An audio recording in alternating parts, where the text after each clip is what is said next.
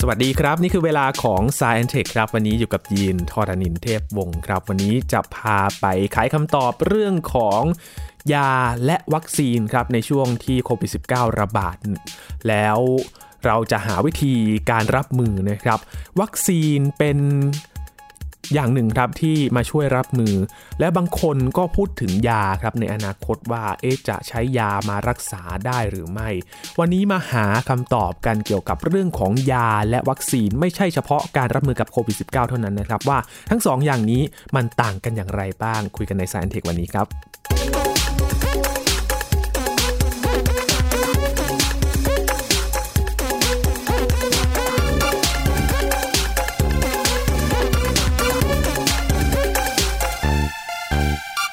เราคุยกันในช่วงที่หลายประเทศทั่วโลกตอนนี้ ระดม เรียกว่าปูพรมฉีดวัคซีนเลยก็ว่าได้นะครับ ที่จะเร่งรับมือกับโควิด -19 ในขณะนี้ ซึ่งในการระบาดของโควิด -19 นะครับ เราจะเห็นได้ว่าวัคซีนเนี่ยถูกคิดค้นและพัฒนาอย่างรวดเร็ว และนำมาใช้กับมนุษย์ แล้วก็ระหว่างที่ฉีดกันไปให้กับคนนั้นก็ อยู่ในขั้นตอนของการพัฒนาแล้วก็ทดสอบกันด้วยนะครับเขาบอกว่าครั้งนี้เนี่ยถือว่าเป็นการพัฒนาวัคซีนที่เร็วมาก ๆเลยนะครับ แต่ก็มีอีกหนทางหนึ่งที่หวังเหมือนกันนะครับว่า ถ้าเราจะใช้ยาที่กินเข้าไปเนี่ยมาช่วยป้องกันโควิด -19 อีกทางหนึ่งเนี่ยจะเป็นไปได้ไหม และโอกาสเนี่ยมีมากน้อยแค่ไหนนะครับ เรื่องของยาและวัคซีนเนี่ย ก็เป็นเรื่องที่พูดคุยกันมาอย่างต่อเนื่องแล้วนะครับ วันนี้จะมาหาคำตอบกันครับว่า เอ๊ะ ถ้าวัคซีนตอนนี้ฉีดกันอยู่ แล้วพอมียาที่ผลิตมาและกินได้เนี่ย มันจะทดแทนกันได้ไหม และ2ออย่างนี้มันต่างกันอย่างไร นอกเหนือจากโควิด -19 แล้วโรคอื่นๆด้วยนะครับ ทั้งวัคซีนและยาเนี่ยมาช่วยในการรักษามนุษย์ได้อย่างไรบ้าง วันนี้คุยกับอาจารย์พงศกรสายเพชรนะครับ สวัสดีครับอาจารย์ครับ สวัสดีครับคุณยีนครับ สวัสดีครับท่านผู้ฟังครับ ก่อนอื่นอยากถามคำถามแรกเลยครับ อาจารย์ วัคซีนกับยาเนี่ยมันต่างกันอย่างไรครับ มันสามารถทดแทนกันได้ไหมครับอาจารย์ จริง ๆ มันเป็นของสองอย่างที่มีจุดประสงค์เดียวกันนะครับ คือเราต้องการต่อสู้กับสิ่งแปลกปลอมที่เข้ามาในร่างกาย ซึ่งก็คือพวกเชื้อโรคทั้งหลาย อาจจะเป็นเชื้อไวรัสเชื้อแบคทีเรีย พิษบางอย่างนะพิษจากสิ่งต่างๆ หรือบางทีก็เป็นแค่แบบเศษมงเศษไม้หรือพยาธิที่เข้ามาในร่างกายของเราครับใช่ไหมสิ่งแปลกปลอมทั้งหลายอืมเราต้องต่อสู้กับมันใช่ไหมเพราะว่าไม่งั้นร่างกายเราจะเริ่มพังแล้วเราก็จะป่วยแล้วอาจจะตายได้ครับ จุดมุ่งหมายตอนจบเหมือนกัน แต่ว่าวิธีอาจจะต่างกันหน่อยเอ่ออืมคืออย่างวัคซีนเนี่ยเราจะใช้ระบบภูมิคุ้มกันในร่างกาย ให้ต่อสู้กับสิ่งแปลกปลอมเหล่านั้น เราพยายามจะใช้สิ่งที่เรียกว่าวัคซีนเนี่ยไปสอนหรือไปกระตุ้นให้ภูมิคุ้มกันรู้จักสิ่งแปลกปลอมนะครับ แล้วก็หวังว่าร่างกายเราก็จะรู้จักวิธีต่อสู้กับสิ่งแปลกปลอมเหล่านั้น สร้างภูมิคุ้มกันเพิ่มเติมขึ้นมาเพื่อต่อสู้ได้ในอนาคตครับนะ แต่ว่าอย่างยาเนี่ยยาไม่ใช่อย่างนั้นยาคือ เรากะจะใส่สารเคมีบางอย่างที่เราสร้างขึ้นมาเนี่ยให้เข้าไปในร่างกาย แล้วค่อยไปทำปฏิกิริยากับไอ้สิ่งแปลกปลอม ยกตัวอย่างเช่น ถ้าเป็นไวรัสเนี่ยมันก็อาจจะแบบเป็นสารเคมีที่แบบว่าไปจับเกาะกับบางส่วนของไวรัสทำให้มันก๊อปปี้ตัวเองไม่ได้ ก็จะไม่สามารถแพร่ได้ หรือว่า มีสารเคมีบางอย่างเข้าไป แล้วก็โดนแบคทีเรีย แบคทีเรียก็รู้สึกว่าป่วยเอง แล้วแบคทีเรียก็ตายอืมนะก็เป็นการฆ่าเชื้อโรคแบบหนึ่งนะครับ ยานี่มันก็จะเป็นสารเคมีที่เราต้องสร้างแล้วใส่เข้าไป จะสังเกตได้ว่าบางโรคเนี่ย ถ้าใช้ยามันก็ใช้นานๆมันก็ต้องกินติดต่อกันนานๆมาก หรือว่าโรคเรื้อรังเนี่ยก็ใช้ไปเรื่อยๆเลยนะก็ต้องใส่สารเคมีใหม่เข้าไปเรื่อยๆเรื่อยๆเรื่อยๆแต่ว่าถ้าเป็นพวกตระกูลวัคซีน มันจะไม่ได้ไปอาศัยสารเคมีภายนอกมากมายนัก คือเราใส่วัคซีนใส่สารเคมีเริ่มต้นบางส่วนเข้าไป เพื่อไปสอนร่างกายเราให้รู้จักต่อสู้กับเชื้อโรค และสารสิ่งแปลกปลอมอื่นๆครับอืมครับพอพูดถึงการนำเข้าสู่ร่างกายนะครับ อาจารย์ทั้งยาและก็วัคซีนเลยก็จะเห็นข้อแตกต่างได้อย่างชัดเจนอย่างวัคซีนเนี่ยก็จะฉีดเข้ากล้ามเนื้อนะครับ หรือว่าฉีดตามจุดต่างๆที่กำหนดมาไว้ แต่ว่ายาเนี่ยเข้าไปสู่ร่างกาย ระบวนการของทั้งสองอย่างเนี่ยมันเริ่มทำงานกันอย่างไรครับ อย่างวัคซีนก่อนเลยครับอาจารย์ อย่างวัคซีนเนี่ยก็คืออย่างแรกมันวัคซีนมันมีหลายประเภทเลยนะครับคือเดี๋ยวเราจะคุยรายละเอียด แต่ว่าพอเราใส่วัคซีนเข้าไปปุ๊บเนี่ยมันก็จะล่องลอยไปในในเลือดของเราใช่ไหมครับและในเลือดของเราเนี่ยก็จะมีระบบภูมิคุ้มกัน ซึ่งมีเม็ดเลือดขาวประเภทต่างๆ ลอยไปลอยมา แล้วพอมันเจอวัคซีนปุ๊บ มันก็อุ๊ยนี่เป็นของประหลาดแล้วอืมแล้วมันก็เข้ามาเลยเรียกกันมากัดมากินมาต่อสู้ด้วยนะ แล้วก็มีบางส่วนที่แบบว่าจะจำรูปแบบของวัคซีนอันนี้ไว้ แล้วก็เก็บไว้เป็นความจำเพื่อว่าถ้าเกิดเจอแบบนี้ใหม่ มันก็สามารถผลิตสิ่งต่างๆ มาต่อสู้ได้อย่างรวดเร็วนะเพราะฉะนั้นตัววัคซีนเนี่ยก็ใส่เข้าไปในร่างกายยังไงก็ได้ ก็มีหลายวิธีมากแล้วแต่ประเภทวัคซีน ก็อาจจะฉีดเข้าเส้นเลือดฉีดเข้ากล้ามเนื้อ กินเข้าไปหรือบางทีก็สูดดมใส่ทางจมูกเข้าไปก็ได้อืให้มันดูดซึมเข้าไปในที่สุดนั่นเองนะครับอ๋อนึกถึงวัคซีนกินอย่างหนึ่งครับอาจารย์โปลิโอใช่ไหมครับอาจารย์อ่าช่วงเด็กครับใช่ๆกิน คือต้องหยอดเข้าทางปากใช่ใช่แต่ละประเภทก็มีวิธีดูดซึมเข้าไปในร่างกายต่าง ๆ กันคอืรับมคือหลักๆคือการดูดซึมผ่านเข้าไปในกระแสเลือดใช่ไหมครับอาจารย์ ใช่ครับใช่ ในที่สุดเราต้องมาอยู่ในเลือดอยู่ในกระแสเลือดเยอะๆจนจะได้เจอกับเม็ดเลือดขาวทั้งหลายที่เป็นระบบภูมิคุ้มกันของเราครับ ครับ แล้วยาล่ะครับ อาจารย์มันซึมยังไงครับ ยานี่ก็จริง ๆ ก็เข้าไปไหลเวียนในเลือดอีกเหมือนกันอืมนะคือวิธีที่ใส่เข้าไปเนี่ยก็มันขึ้นกับสารเคมีว่าจะใส่ยังไง หรือว่าต้องดูดซึมเร็วแค่ไหนด้วย คือสมมุติว่าต้องการให้มันเข้าไปในกระแสเลือดอย่างรวดเร็วเนี่ยก็อาจจะฉีดเข้าไปในเส้นเลือดโดยตรงเลยใช่ไหมพอครับเข้าไปปุ๊บมันก็ไหลเวียนปั๊มผ่านหัวใจได้ตลอดเวลาเลยทันที แต่ว่าถ้าเกิดต้องค่อยๆใช้เวลานานคือแบบว่าหลาย ๆ ชั่วโมงค่อยๆออกมาทีละนิด ก็อาจจะต้องใส่เข้าไปในเม็ดยาเม็ดที่แบบว่าค่อยๆย่อย แล้วก็ค่อยละลายออกมา แล้วก็ดูดซึมเข้ามาจากกระเพาะ แล้วก็ไปลำไส้ลำไส้เล็ก แล้วก็เข้ามาเส้นเลือดอีกทีนั่นก็ช้าๆได้ อันนี้ก็ คล้ายๆออกแบบว่าสารเคมีเหล่านี้จะต้องเข้าไปด้วยความเข้มข้น เยอะแค่ไหนเร็วแค่ไหนในเลือดเหมือนกัน ก็ออกแบบอย่างนี้เหมือนกันครับอืมแสดงว่าพอมองอย่างนี้เนี่ย วัคซีนมันก็คือเป็นยาแบบหนึ่งเลยใช่ไหมครับอาจารย์ถ้มองเรียกว่าเรียกว่ามันเป็นยาแบบหนึ่งก็ได้นะครับ เพียงแต่ว่ากระบวนการที่แบบว่าตอนหลังที่ไปไปทำงานมันมันต่างกันเท่านั้นเองครับอืมคือวัคซีนเนี่ยมันก็จะมีผลยาวหน่อยถ้านึกถึง วัคซีนที่เราเคยฉีดกันตอนเด็กๆนะครับอาจารย์โรคหัดบาดทะยักอะไรอย่างนี้ใช่ไหมครับ ใช่ครับใช่อืมแต่ว่าเวลาคนพูดถึงยาอะไรเนี้ยเราก็ไม่ได้คิดถึงวัคซีนคือหลักการมันคล้ายๆ การทำงาน แต่ว่าทำงานตอนจบอะมันต่างกันหน่อยนึง แล้วก็ผลมันผลมันเลยต่างกัน แต่ว่าสิ่งที่เราใส่เข้าไปในร่างกายนั่นแหละ แล้วก็ไปเกิดปฏิกิริยาเคมีต่อไปในที่สุดนะครับอืมอ่าแต่พอเราได้ยินกันแบบเนี้ยมันก็จะแยกไปชัดเจนมากกว่าว่าเอออันนี้คือวัคซีนนะ อันนี้คือยานะ แต่จริงๆ คือผลลัพธ์อ่ามัมันก็ไปทางเหมือนกัน แต่ว่าประสิทธิภาพในการที่ไปสร้างภูมิคุ้มกัน หรือว่าไปมีผลต่อร่างกายเนี่ยมันอาจจะต่างกันอ่าใช่ครับใช่อืมนะครับ วัคซีนเดี๋ยวเรารายละเอียดวัคซีนนิดหน่อยนะ ว่าเป็นยังไงครับ แล้วเดี๋ยวเราจะได้โยงไปด้วยว่าไอ้โควิด ที่เรามีวัคซีนต่างๆเป็นยังไงด้วยนะครับครับแล้วก็พูดถึงยาที่จะอาจจะมาในอนาคตจะเป็นยังไงนะอืมอย่างแรกที่ตลกมากเลยที่ผมก็ทราบมาไม่นานนี้ไม่กี่ปีนี้คือคำว่าวัคซีนเนี่ย ภาษาอังกฤษมันมาจากภาษาเก่าภาษาละตินอีกที ว่าแวคกาซึ่งแปลว่าวัวอืมซึ่งทำไมวัคซีนมันกับวัวมันเกี่ยวข้องกันได้ยังไงใช่ไหมมันเป็นเรื่องตลกอันหนึ่งจริง ๆ แล้วเนี่ยขบวนการที่บอกว่าสามารถทำให้คน ป่วยด้วยเชื้ออะไรบางอย่างเนี่ย แล้วปรากฏว่าพอป่วยไปปุ๊บแล้วรอดชีวิตมาได้เนี่ย แล้วจะไม่ป่วยในโรคต่างๆ อื่นๆได้บ้างเนี่ย มันก็มีการค้นพบมานานแล้วหลายร้อยปีเลยนะ ตั้งแต่สมัยอะไรๆยุคกลางเลยเลยนะคือมีการค้นพบว่าคนที่แบบว่าติดโรคจากวัวหลาย ๆ ชนิดเนี่ย โดยเฉพาะเช่นโรคฝีดาดวัวเนี่ย ซึ่งวัวมันเป็นแล้วมันก็ไม่ตายนะ แล้วคนมาติด คนก็จะมีอาการนิดหน่อยแล้วก็ไม่ตาย เอาเป็นว่ามีอาการไม่รุนแรงมากๆ แล้วก็หลายคนรอดมาก็แล้วกันไอ้คนที่รอดมาเนี่ย ปรากฏว่าพวกนี้ไม่เคยติดโรคฝีดาดเลยอืมนะปรากฏว่าไอ้เชื้อที่อยู่ในวัวเนี่ยกับเชื้อฝีดาดฝีดาดวัวกับฝีดาดคนเนี่ยมันเป็นญาติกัน ปรากฏว่าพอเราติดฝีดาดวัวปุ๊บไอ้ระบบภูมิคุ้มกันเราเนี่ยก็ต่อสู้มันได้อืมแล้วชทำนะงานไปใช่ไหมแล้วอ่าใช่พอสู้สำเร็จปุ๊บมันจำได้ตัวอย่างเงี้ยสู้ยังไง ก็เลยพอมีเชื้อโรคฝีดาดคนเข้ามาปุ๊บ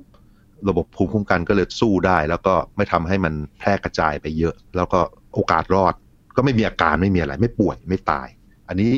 ก็ค้นพบวิธีเนี้ยมานานเป็นหลายร้อยปีเลย แล้วก็คนอังกฤษไปเจอวิธีนี้ในออตโตมัน อาณาจักรออตโตมันอะไรต่างๆเนี่ยเรามากลับมาใช้ที่อังกฤษ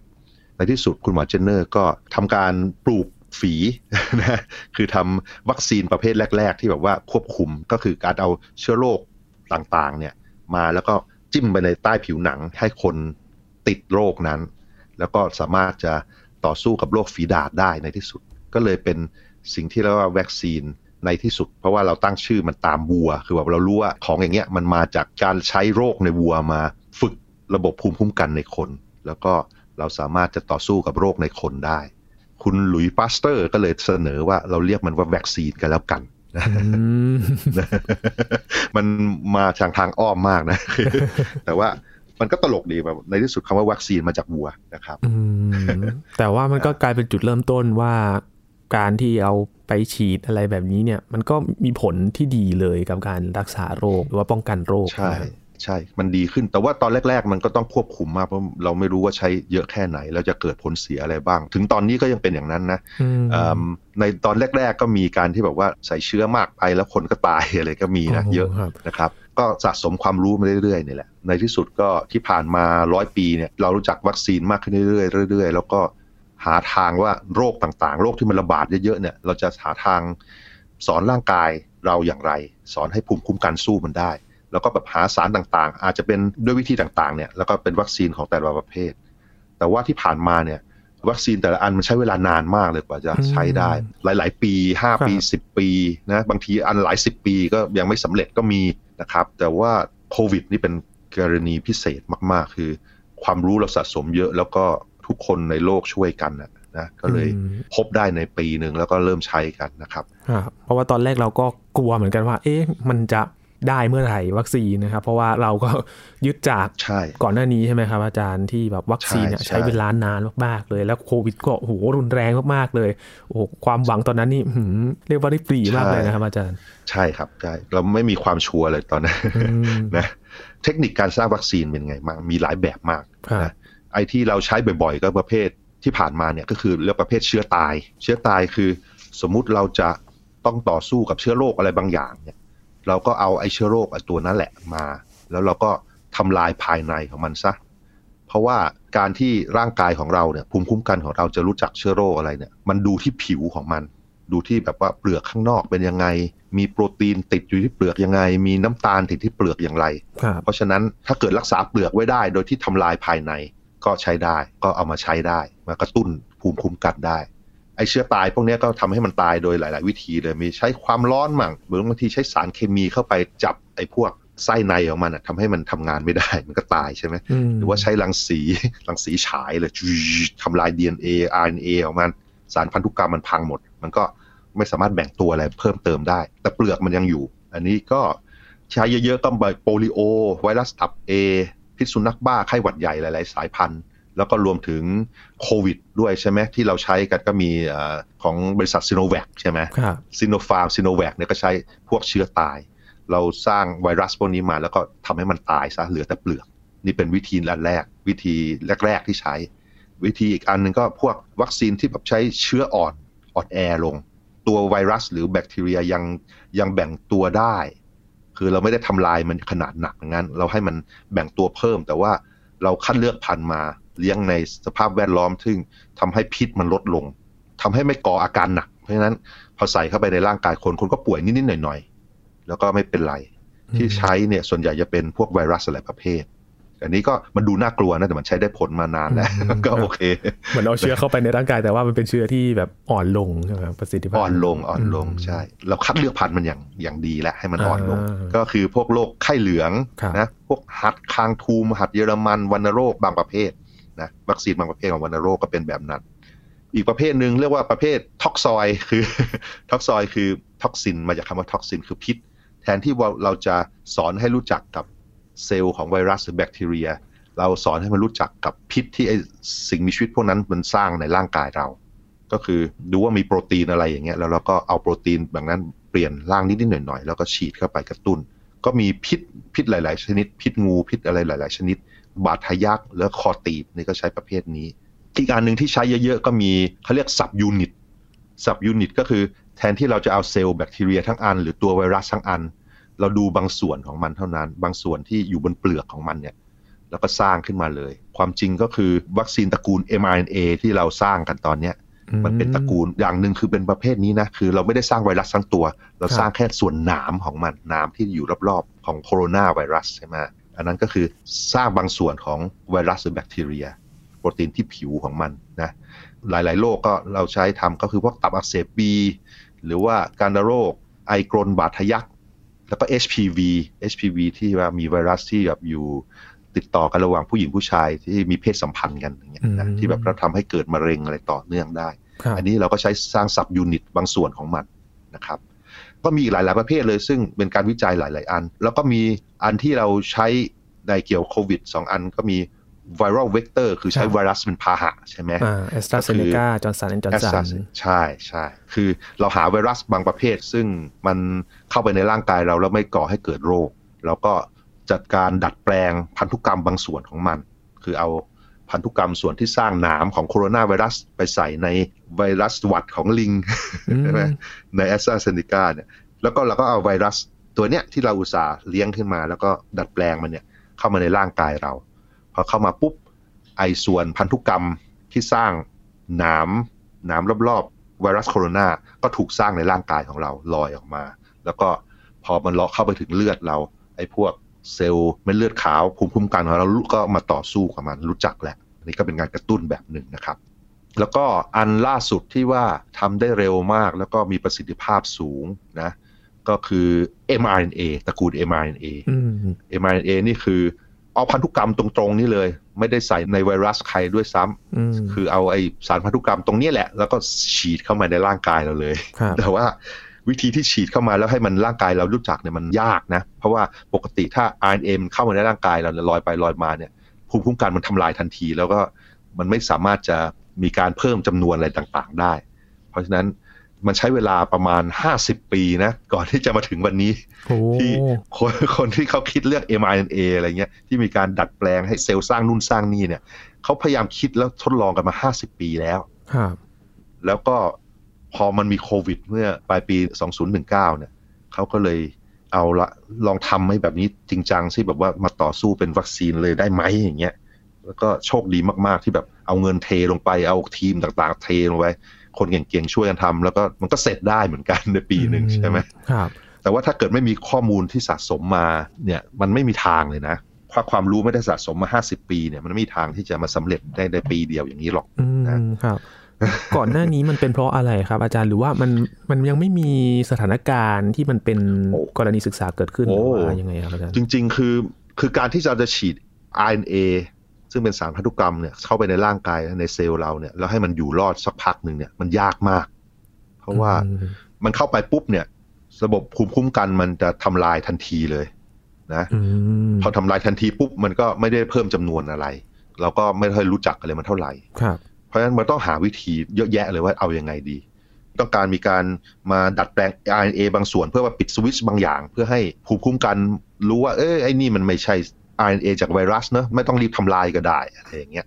ไอ้วิธีแค่คือความรู้อันนี้มันก็สะสมนานมากนะหลายปีมาก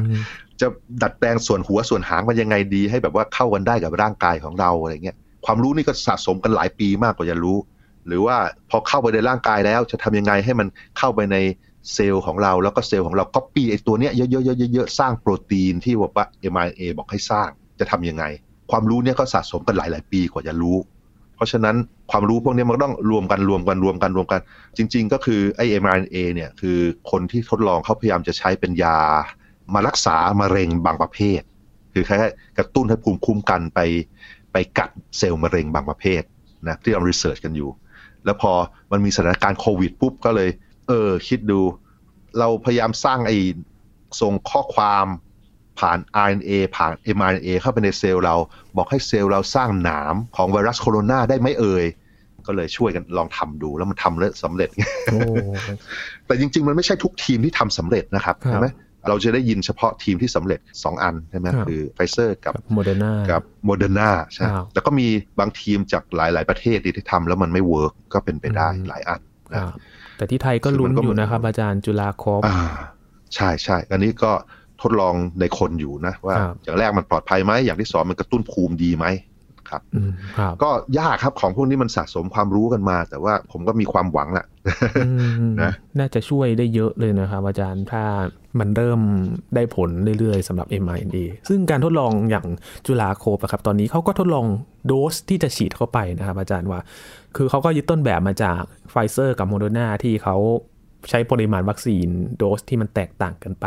ทีนี้ครับอาจารย์เมื่อสักครู่อาจารย์พูดถึง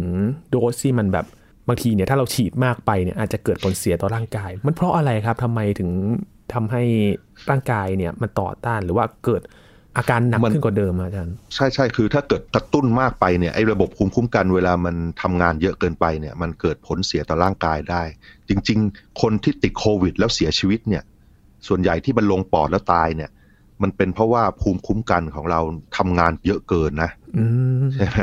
คือมันมันทำงานเต็มเยอะไปหมด แล้วมันก็ทำลายเส้นเลือดแล้วทำลายเซลล์อะไรต่างๆนั้นเต็มไปหมดแล้วก็เซลล์ปอดพังแล้วหายใจไม่ได้แล้วก็ตายใช่ไหมอืมคือเกิดมันมันบ้าขึ้นมาครับระบบภูมิคุ้มกันเกิดความบ้าขึ้นมาเนี่ย เพราะฉะนั้นไอการที่ถ้าเราไปกระตุ้นมันเกินไป แล้วมันก็สร้าง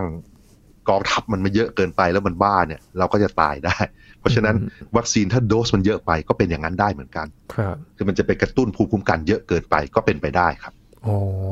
ครับ เพราะฉะนั้นปริมาณวัคซีนเนี่ย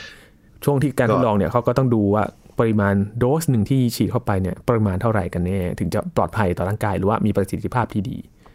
ใช่ครับใช่ก็ต้องคือต้องเป็นโดสที่น้อยน้อยที่สุดเท่าที่มันเวิร์กที่มันได้ผล คือเยอะเกินไปก็ไม่ดีหรอกคนะรับจริงๆเขาก็อยากว่าครับยิ่งน้อยยิ่งดีใช่ไหมครับอาจารย์ยิ่งน้อยก็ไม่ต้องแบบเนี่ยครับ ใช่ใช่ถ้าน้อยแล้วได้ผลก็ยิ่งดีใช่ไหมหลาย ๆ อย่างคือผลิตได้เยอะด้วยอืมไม่ต้องฉีดเออโดสหนึ่งนิดเดียวอะไรเงี้ยก็ดีครับ ตอนนี้ที่จุฬาเขาก็หวังกันอยู่นะครับ ถ้าแบบฉีดไม่เยอะก็น่าจะลดต้นทุน เรื่องของการใช่ผลิตใช่วัคซีนใช่แล้วฉีดได้หลายคนด้วยนะครับ ใช่ครับใช่ครับใช่ทีนี้เรื่องของยาบ้างครับอาจารย์ ยายาโควิด ใช่ไหมยาเขาเนี่ยยาโควิดที่ได้ผลแล้วก็ใช้ได้ผลตอนนี้มันไม่มันได้ผลนิดหน่อยอะครับ ไม่ได้ผลแบบ เด็ดขาดเนาะอืมแต่เป็นยาที่แบบว่าใช้กับไวรัสตัวอื่นมา ก็คือไปทำอะไรล่ะ ไปขัดขวางการก๊อปปี้ตัวเองของไวรัสนั่นเอง คือไวรัสเนี่ยมันเข้าร่างกายปุ๊บ มันก็จะส่งสารพันธุกรรมของมันมา แล้วก็ให้ขบวนการในเซลล์เราสร้างก๊อปปี้เต็มไปหมดเลยตุ๊บตุ๊บตุ๊บตุ๊บตุ๊บตุ๊บแล้วก็สร้างเปลือกสร้างอะไรต่างๆ แล้วก็ประกอบเป็นไวรัสใหม่แล้วก็แพร่ออกมาครับเพราะฉะนั้นไอ้ขบวนการเหล่าเนี้ยก็หายาขึ้นมาต่อสู้กับมัน ก็มียาหลาย ๆ ประเภท เช่น บางอันยาบางอันไปจับกับ RNA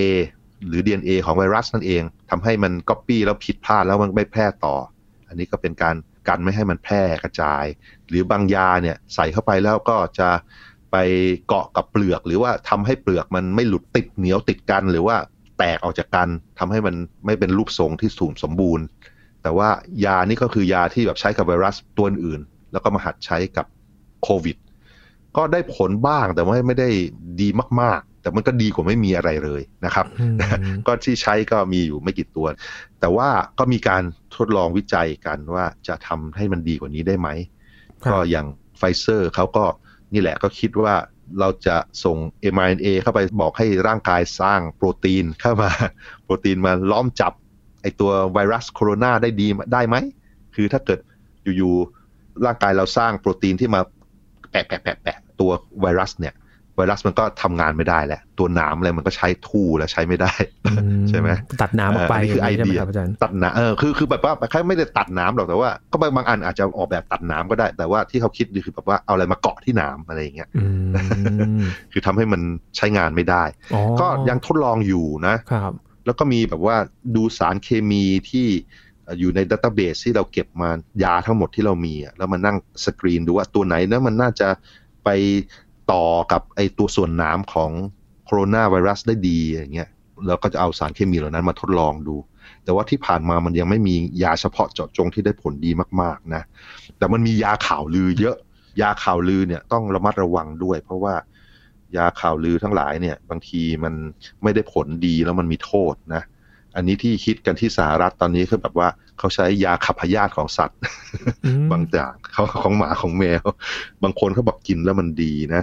ซึ่งมันก็อาจจะได้ผลบ้างแต่ว่าเราก็ต้องเช็คดีๆ ว่าจริง ๆ ไอ้ผลที่ได้มันดีกว่าอยู่เฉยๆไหมแล้วก็มีพิษอะไรเพิ่มเติมหรือเปล่า มันต้องระมัดระวังอะพวกนี้ใช่ไหมมันเป็นสารเคมีที่เข้าไปแล้วมันก็ไปยุ่งกับระบบต่างๆ เต็มไปหมดเลยนะ อันนี้ก็เป็นอีกอันที่ก็มีคนทดลองอยู่แต่ว่าในอินเดียเขาก็ ทดลองใช้เหมือนกัน มันเป็นยาที่เกี่ยวกับการถ่ายพยาธิในเลือดของสัตว์อืมอ่าครับแต่ว่าอย่างประเทศเราเนี่ยอย่าไปยุ่งตอนนี้ เพราะว่าเรายังไม่รู้ข้อดีข้อเสียมันของมันนะครับครับแล้วก็มันก็มียาที่แบบถูกออกแบบโดยตรง จากเทคโนโลยีอื่น ๆ เนี่ยก็เดี๋ยวรอดูอีกสักพักหนึ่ง แต่ว่าตอนนี้ในระยะสั้นเนี่ยคงหวังยาไม่ได้หรอก เพราะว่ายาคงใช้เวลาสักพักกว่าจะได้ผลคครัรับบเห็นว่ายาเนี่ยใช้เวลาเนี่ยทดลองและพัฒนาเนี่ยนานกว่าวัคซีนอีกใช่ไหมครับอาจารย์ใช่ครับใช่มันมันมันเป็นเป็นสารเคมีที่เราต้องใส่เข้าไปเรื่อยๆอะไรเงี้ยครับเราก็ต้องระมัดระวังมากขึ้นอีก วัคซีนมันคล้ายๆว่าถ้าเกิดกระตุ้นภูมิคุ้มกันตอนแรกได้มันก็โอเค ภูมิคุ้มกันจะเป็นตัวทำงานต่อไปอืมชัดเจนแต่ยานี่เหมือนว่าสะสมถ้าแบบ เป็นสารเคมีที่สะสมในร่างกายมันก็จะเกิดผลเสียในระยะยาวไปด้วย ใช่ไหมครับ ใช่ใช่ใช่มันมีโอกาสทำเอ่อเสียหายได้เยอะขึ้นอีกอืมครับครับโอ้นี่คือเรื่องของยาแล้วก็วัคซีนนะครับ เห็นข้อแตกต่างกันชัดเจนว่าการทำงานเนี่ยเป็นอย่างไรบ้างก็ตัวอย่างที่เห็นได้ชัดก็ในช่วงนี้นะครับโควิด -19 ที่ทดลองวิจัยพัฒนากันอยู่ว่าเป็นอย่างไรกันบ้างนะครับ เพราะฉะนั้น จริง ๆ แล้วทั้งสองอย่างก็คือความหวังครับที่เราจะมาป้องกันแล้วก็รักษาโรคต่างๆ ให้หายแล้วก็ให้มันไม่ทำอันตรายต่อเรานะครับ